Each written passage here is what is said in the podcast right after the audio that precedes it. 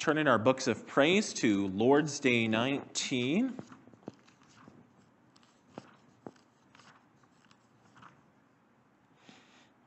Lord's Day 19.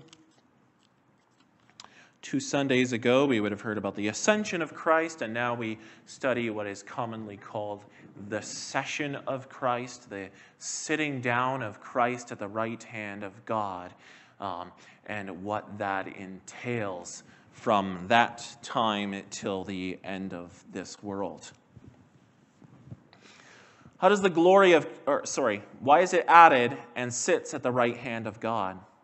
Christ ascended into heaven to manifest himself there as head of his church, through whom the Father governs all things. How does the glory of Christ our head benefit us? First, by his Holy Spirit, he pours out heavenly gifts upon us, his members. Second, by his power, he defends and preserves us against all our enemies. What comfort is it to you that Christ will come to judge the living and the dead? In all my sorrow and persecution, I lift up my head and eagerly await as judge from heaven the very same person who before has submitted himself to the judgment of God for my sake and has removed all the curse from me. He will cast all his and my enemies into everlasting condemnation, but he will take me and all his chosen ones to himself into heavenly joy and glory.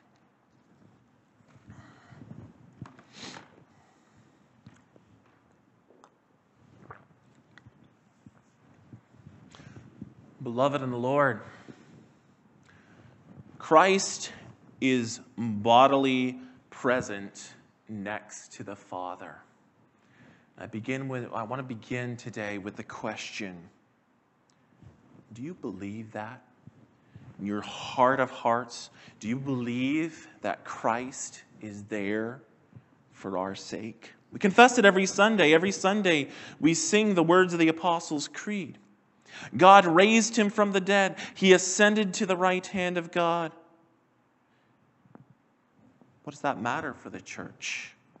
that the head of this body has been manifested at the right hand of God, and that you share in the fullness of who Jesus is, so that you are, you share in his office of prophet, priest, and king, so that you are justified, sanctified, glorified, and full of the Spirit of power. Do you really believe that? We have direct access to our Lord and God who loved us so much that he died in the flesh for our sake. Will he who died for his church leave his church to perish? When people believe something to the core of their being, it, it affects the way that they live. You can tell the degree to which people hold to a truth by the way they act, by what they prioritize. Do we have the courage and the confidence in the administration of reconciliation between God and man? That having a king, bearing our flesh, seated at the right hand of God, do we have that courage and confidence that that knowledge would give?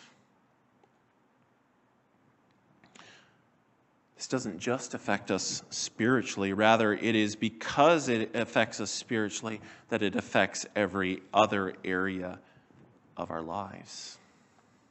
As you hear these words today, ask yourself what does it matter? How does this affect my witness, my love? How do I orient my life so that I really do look for the things that are above? What is most important? How do I give to this Christ my whole being so that I follow his commands with all my heart. As I drove here this afternoon, I was thinking about how we talk sometimes about how we may have persecution in the future. Sometimes wonder are we even worth persecuting?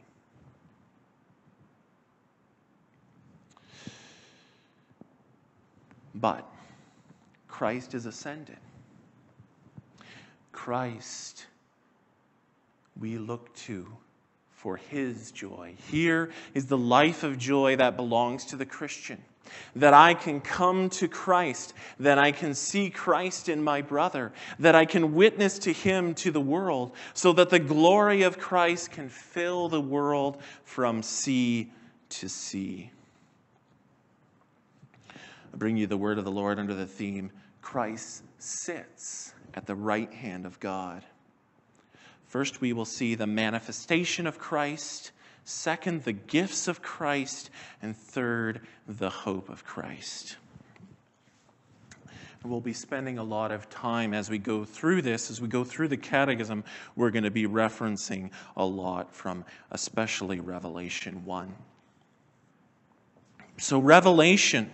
Revelation begins the revelation of Jesus Christ. If you want to understand the book of Revelation, you need to understand what the book of Revelation is revealing. The opening words of Revelation are the revelation of Jesus Christ, which God gave to him to show to his servants. This revelation certainly includes revelations from, Christ, from Jesus Christ about past, present, and future.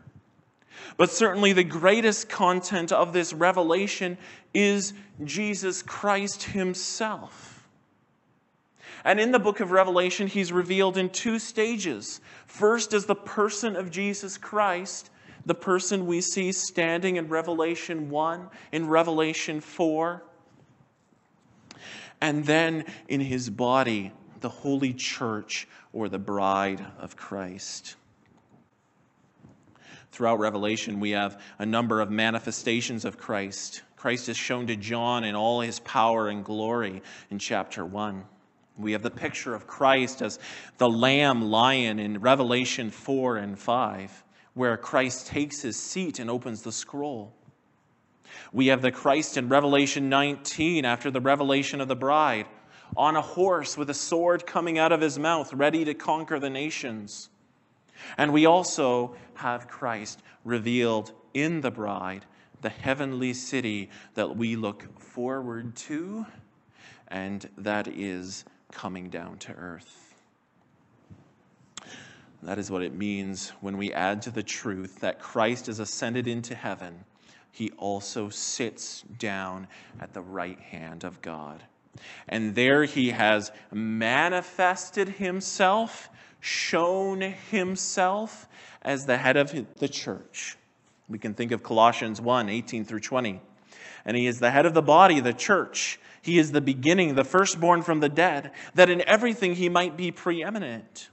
For in him all the fullness of God was pleased to dwell, and through him to reconcile to himself all things, whether on earth or in heaven, making peace by the blood of his cross. This manifestation is not merely a spiritual act, but the seating of Christ has real effects on the course of the history of the world. In sitting down on the throne, he fulfills the promises prophetically expressed by his mother. If you know the Song of Mary from Luke 1, he has shown the strength with it, he has shown the strength of his arm. He has scattered the proud in the thoughts of their hearts. He has brought down the mighty from their thrones and exalted those of humble estate. He has filled the hungry with good things, and the rich he has sent away empty. You see, those first 40 years of the church from the ascension of Christ to the fall of Jerusalem was this coming of judgment of Christ upon Jerusalem. And Revelation, as it were, is the final warning.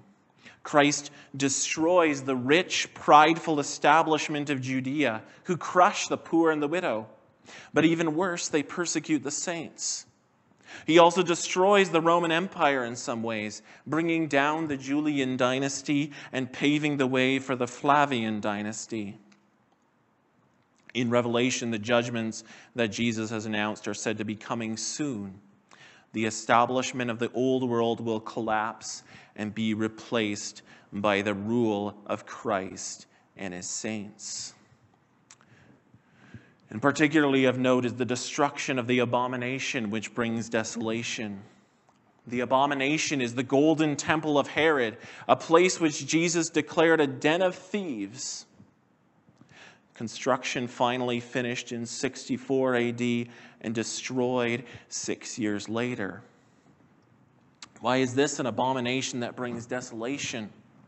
It's because when Christ enters heaven, this temple becomes the center of another gospel, a false gospel.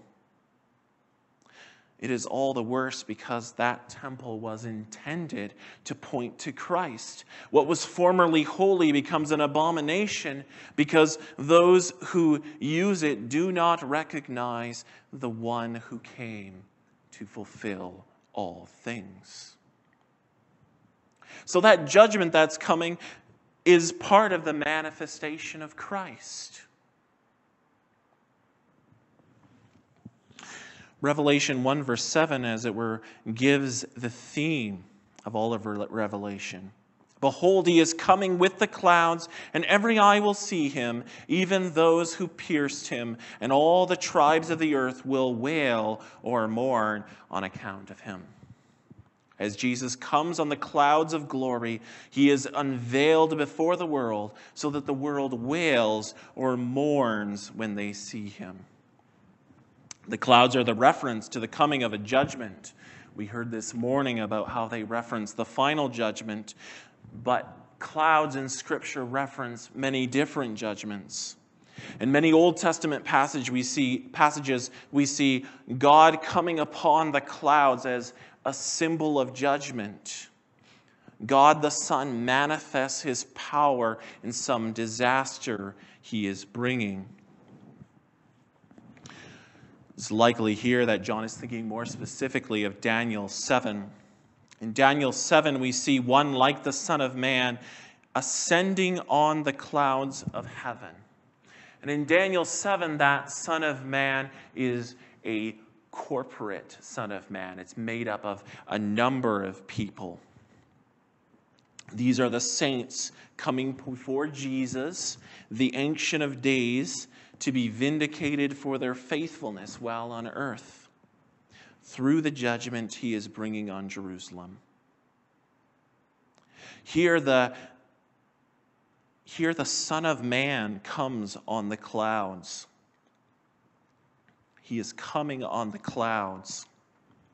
The Son of Man will be revealed in the ascension of the saints into heaven in Daniel. Here, though, more specifically, the Son of Man is revealed in the church that is growing on earth. The church, through her being lifted up like her Lord, reflected uh, uh, like her Lord, who also was hung up on a cross, the church bears her cross before the world, and so reveals the Son of Man. In Revelation, he, he, the church, he in the church will be revealed in the end of the beast and the harlot when the bride is vindicated probably mixing up some of these things as I'm, I'm going along. Let, let, me, uh, let me come to that again. So Christ is, co- or Christ is coming with the clouds, and every eye will see him. And particularly in Revelation, Christ comes on the clouds in judgment, and in that judgment, the world sees Christ in the church. The world sees Christ in the church. Revelation and then adds a quote from Zechariah And every eye will see him, even those who pierced him, and all the tribes of the earth will wail on account of him. The Jews saw Christ on the cross as through the Roman soldiers they lifted him up. Right? That's the first fulfillment of that promise. Christ is lifted up on the cross. The Jews see him, but they don't mourn. Not yet. There are some who mourn the women who are around the cross, some of the disciples. More disciples mourned when Christ rose from the dead. and more mourned when the Spirit fell and Peter declared to the crowd that they had crucified the Son of God. And more will mourn when the bride of Christ is revealed and sustained through her sufferings, when she is lifted up in mockery like her Lord. That's what we see in Revelation the saints, martyrs, bearing Christ before the world. And the world sees in the saints the one whom they pierced. Mourning is a better translation than wailing here because the mourning suggests sorrow for sin. More and more will see Jesus and repent of their sins and turn to him.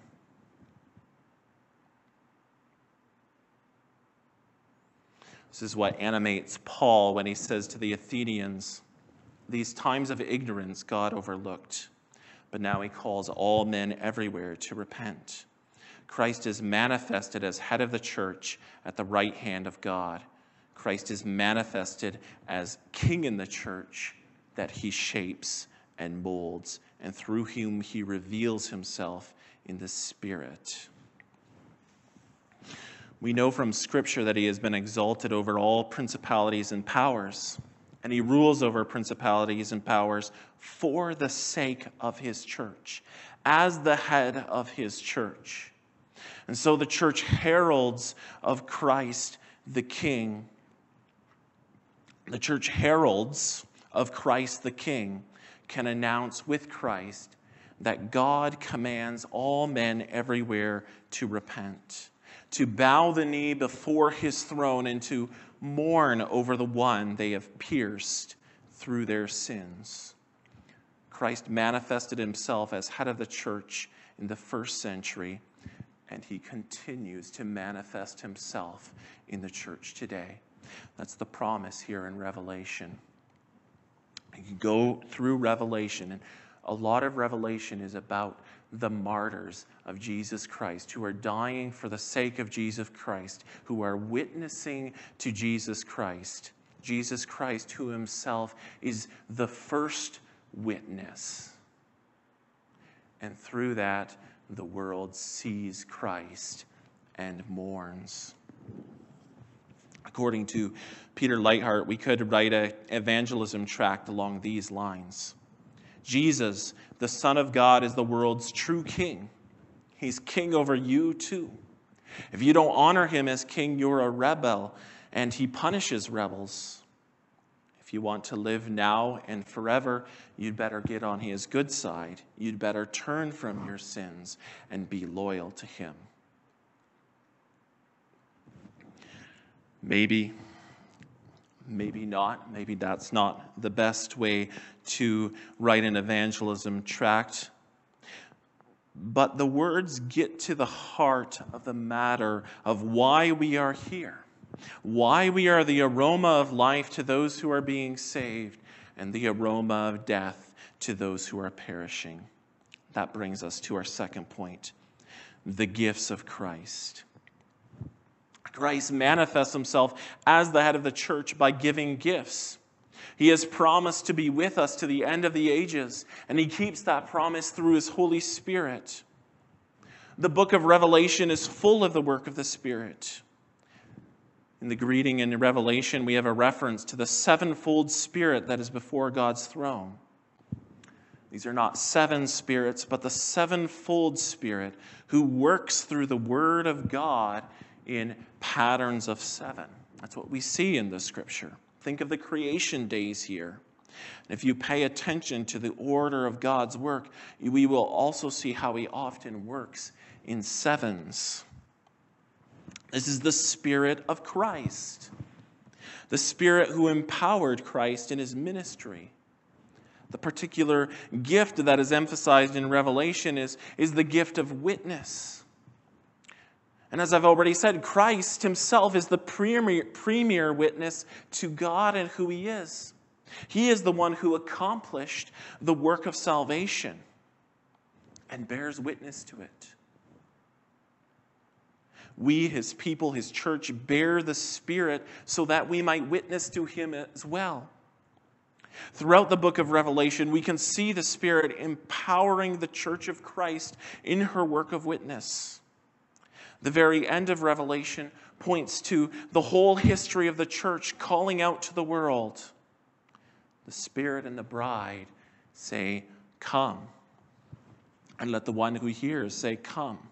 And let the one who is thirsty come. Let the one who wishes take the water of life without cost. So that's the call of the church to offer that living water. This sevenfold Spirit is working in the church a new creation, which is formed in the likeness of Jesus. Again, we bear the face of Jesus to the world. If you look at Ephesians 4 and the way the gifts of the Spirit are expressed in that passage, the gifts to the church are people the apostles, the prophets, the evangelists, the pastors, and the teachers. These gifts are spiritual witnesses to the church and the world to empower the church in her collective work of witness. These look to the great shepherd, Jesus Christ, in their work of shepherding. And of course, the gifts include our own courage and peace and hope and love, the fruit of the Spirit in our lives. It's easy to focus on all the exciting manifestations of the Spirit tongues, miracles, prophecy. But the central manifestation of the Spirit is the empowering for the ministry of Christ. The Spirit is empowering the church to disciple the nations, baptizing them in the name of the Father, Son, and Holy Spirit. We bear the face of Jesus before one another. This is why using images for worship is wrong, especially in a New Testament context. God has not promised to dwell in his glory in any image. Rather, through Christ, through his Spirit, he has promised to dwell in his glory in his people. So that in seeing one another, in fellowshipping one another, with one another, we may be encouraged in the witness of Christ. And of course, we also bear the face of Jesus before the world. Through our words and deeds, we are called to reflect Jesus' mercy, love, and righteousness. This is unsettling for the world because it often doesn't match the world's understanding of mercy, love, and righteousness. This is where we get an understanding of witness that is not only one who bears truth, right? Usually a witness is one who bears truth, but a witness is also one who dies for the truth, a martyr. And of course, the original Greek word for, for witness, all witnesses, is martyr. And through Revelation, we can see how the word for witness became the word for the ones who gave the ultimate price for that witness.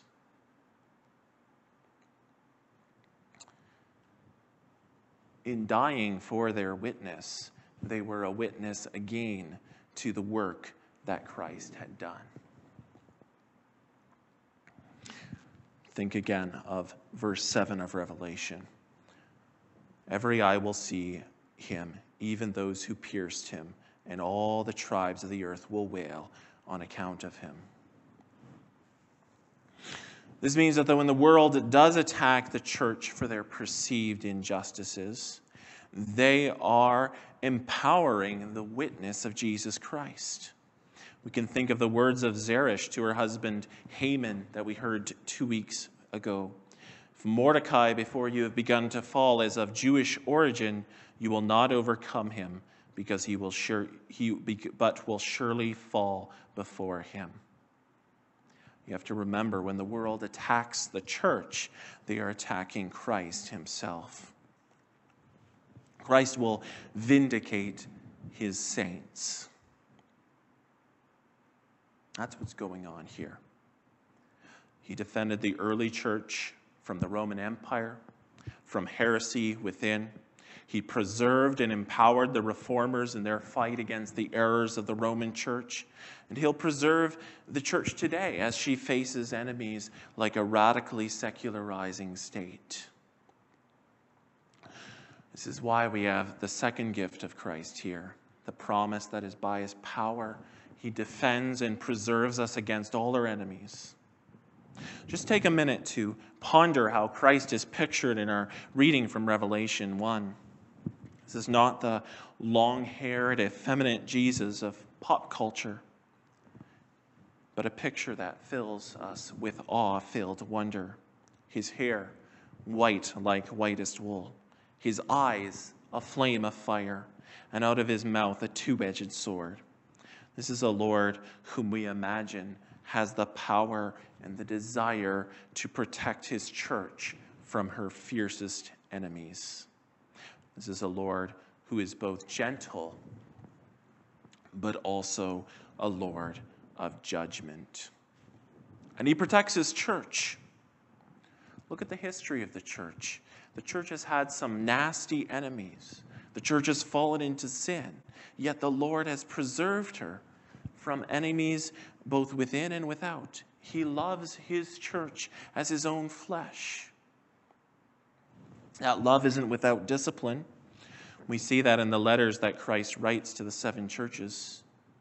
He warns the church about particular sins she may fall into on the way. But the letters are expressions of his desire that she might overcome.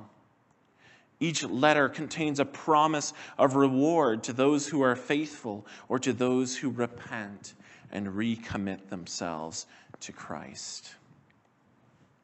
That brings us to our third point the hope of Christ.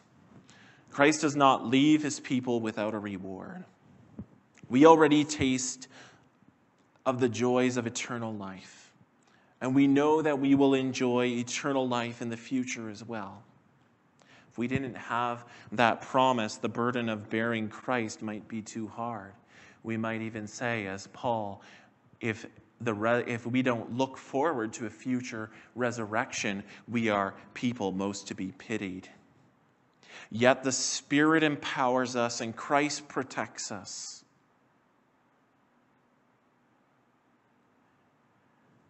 Pushing us toward that final judgment which Christ has planned. A great white throne will be revealed, and all the living and the dead the dead now resurrected, will be gathered before that throne, and God will give his final verdict. We don't know when that will be, but we know that that is what this is all working toward. The Catechism puts this in the context of sorrow and persecution, the times of life where it's hardest to bear Christ, or it seems the hardest to bear Christ. In those times, I lift up my head and eagerly await as judge from heaven the very same person who before has submitted himself to the judgment of God for my sake and has removed all the curse from me. We're called to lift up our heads, lift up our heads in our sorrow and persecution, and look to Christ because he is the one who died for me. He is with me. It's at those times more than ever that we need to know that we share in the flesh of the King who has been exalted over all principalities and powers, and he loves us as his own flesh. We look to him as the one who will cast all his enemies into everlasting condemnation those who have not repented, those who have attacked the church and sought to destroy her without repentance. But he will take me and all his chosen ones to himself into heavenly joy and glory. That's our hope. We have a Lord who received judgment for our sake, and he remembers what he did out of love for us. He will take us home to glory. It is this work of Jesus that makes us able to bear the sorrow we have right now. It is this work of Jesus that gives us the courage of obedience in the face of pressure. I opened by asking if you really believe this work of Christ. It's because this is so often the aspect that the church forgets today. That Christ is really ruling, that he is empowering his church for his ministry. And when we do that, when we forget, we forget to look to the things are, that are above. We forget to look up in the midst of sorrow. We become like Saruman in Lord of the Rings, who forgot his calling in Middle Earth as his mind was filled, as Gandalf says, with wheels and metal. So I encourage you now look to the things that are above. Look to Christ, who is at the right hand of God. Look to his Spirit and seek that he may be revealed in you. Look to the things that are above, and you will be sustained. You will overcome through the power of the Holy Spirit. All glory be to God the Father, God the Son, and God the Holy Spirit. Amen. Let's sing in response from Psalm 149.